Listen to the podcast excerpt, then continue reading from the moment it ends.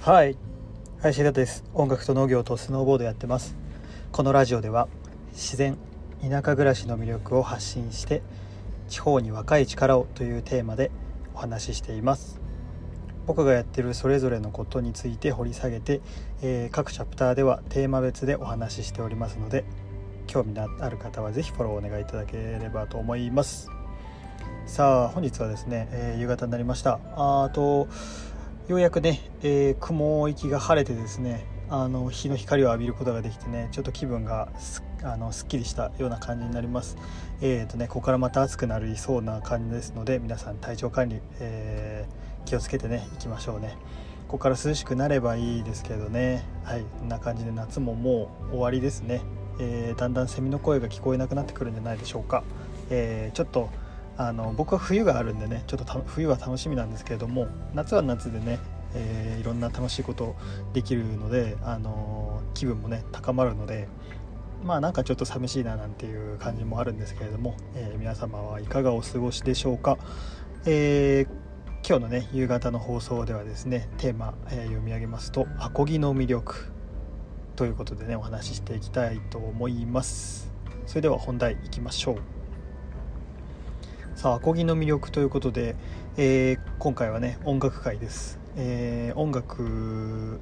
ね僕がやる音楽をやろうと思ったきっかけっていうのはまああのもともと小袋がすごい「あの5296」っていうアルバムを出した時にですねもう衝撃でですねあのすごい歌も好きだったし音楽も好きだったしねえー、それでねアコギっていうのを当時あの小牛健太郎さん持って弾いててっていうので影響を受けてまずアコギを買ってみようっていうところから僕がスタート僕音楽をスタートさせてですね。もうアコギが来る直前はですねもうテンション上がってですね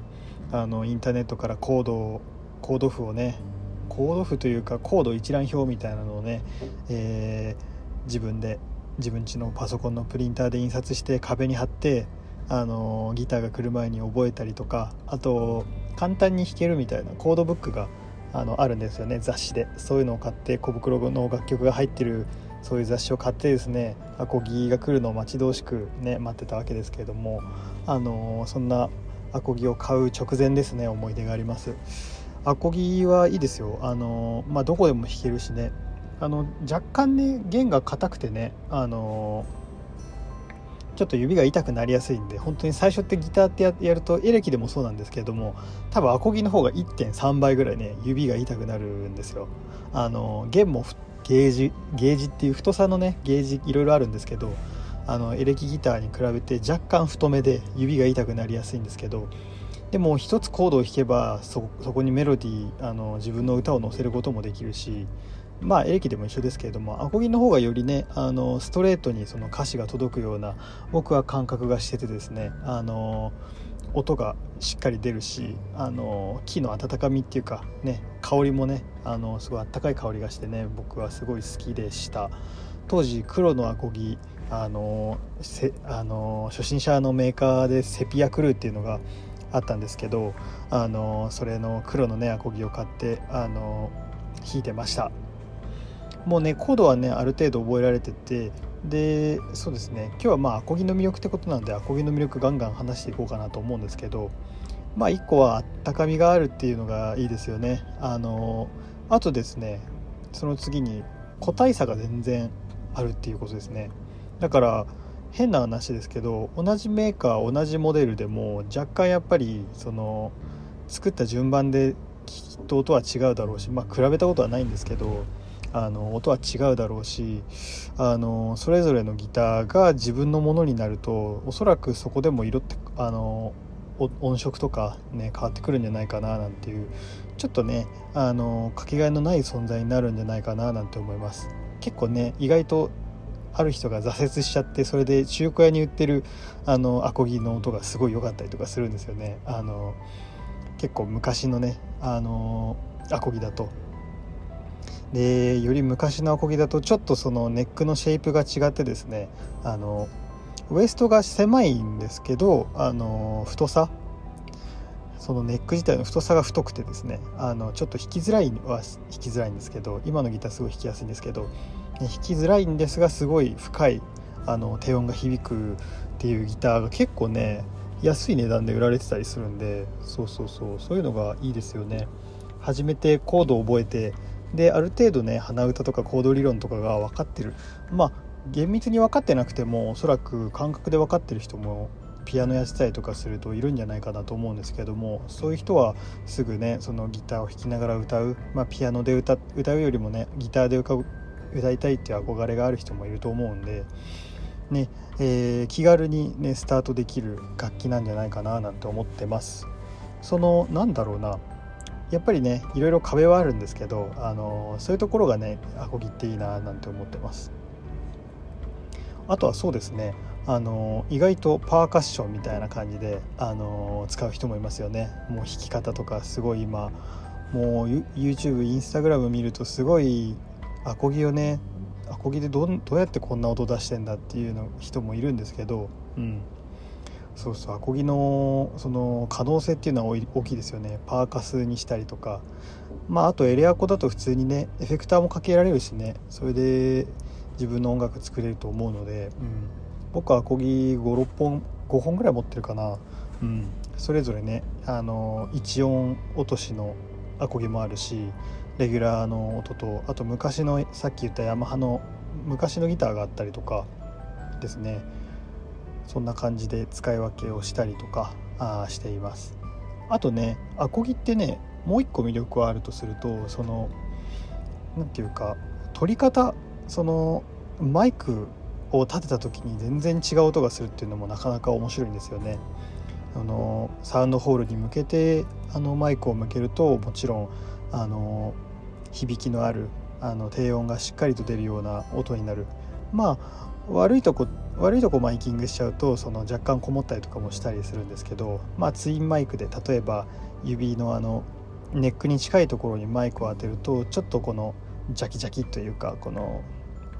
ピックのアタック音がしたりだとかそういうところもすごいね奥深くてねなかなか変態的なあの領域なんですけどすごい面白いななんて思ってエアコギいじってます。うん、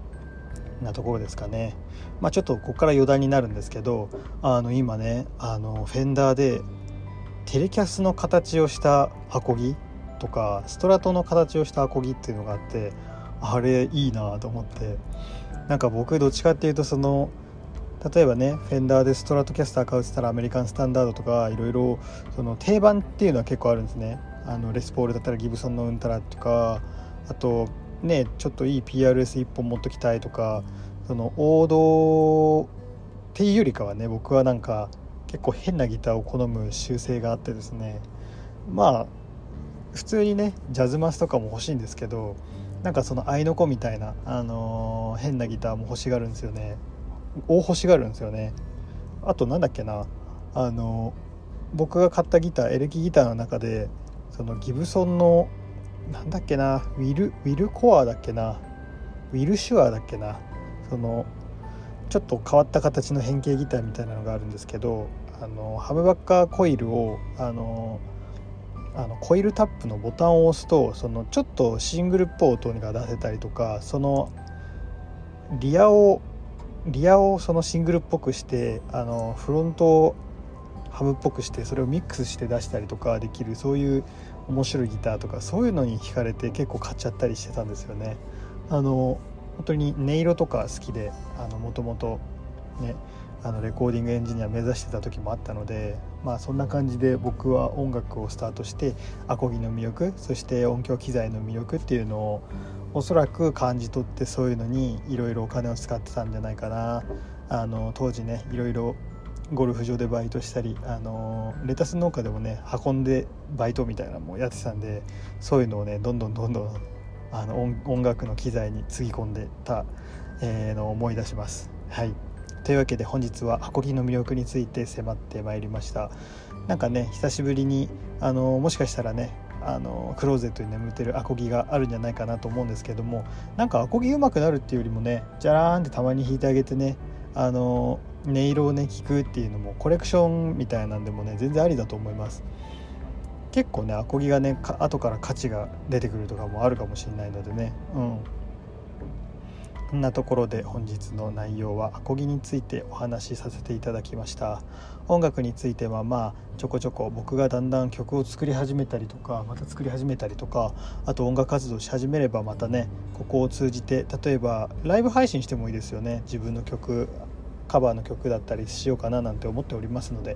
えー、見ていただけると嬉しいかなと思います。あしかしあのライブ配信に関してはおそらくスタンド FM さんのライブ配信のプラットフォーム使わせていただくかななんて思います。他のポッドキャストさんではねあのライブ配信の機能がちょっとやりづらかったりするので是非スタンド FM さんでフォローいただけるとあの分かりやすいかななんて思っております。はい。それでは、えー、本日も、えー、林瑛太がお届けいたしました。音楽と農業とスノーボード、えー、ラジオ。この中のね一つでも興味があるっていう方はですねあの面白い内容になるかなと思いますのでまた是非フォローいただけると嬉しく思います、えー、それではね本日も自然に感謝を、えー、聞いてくださった皆様に幸あれ。ではまたおやすみなさい。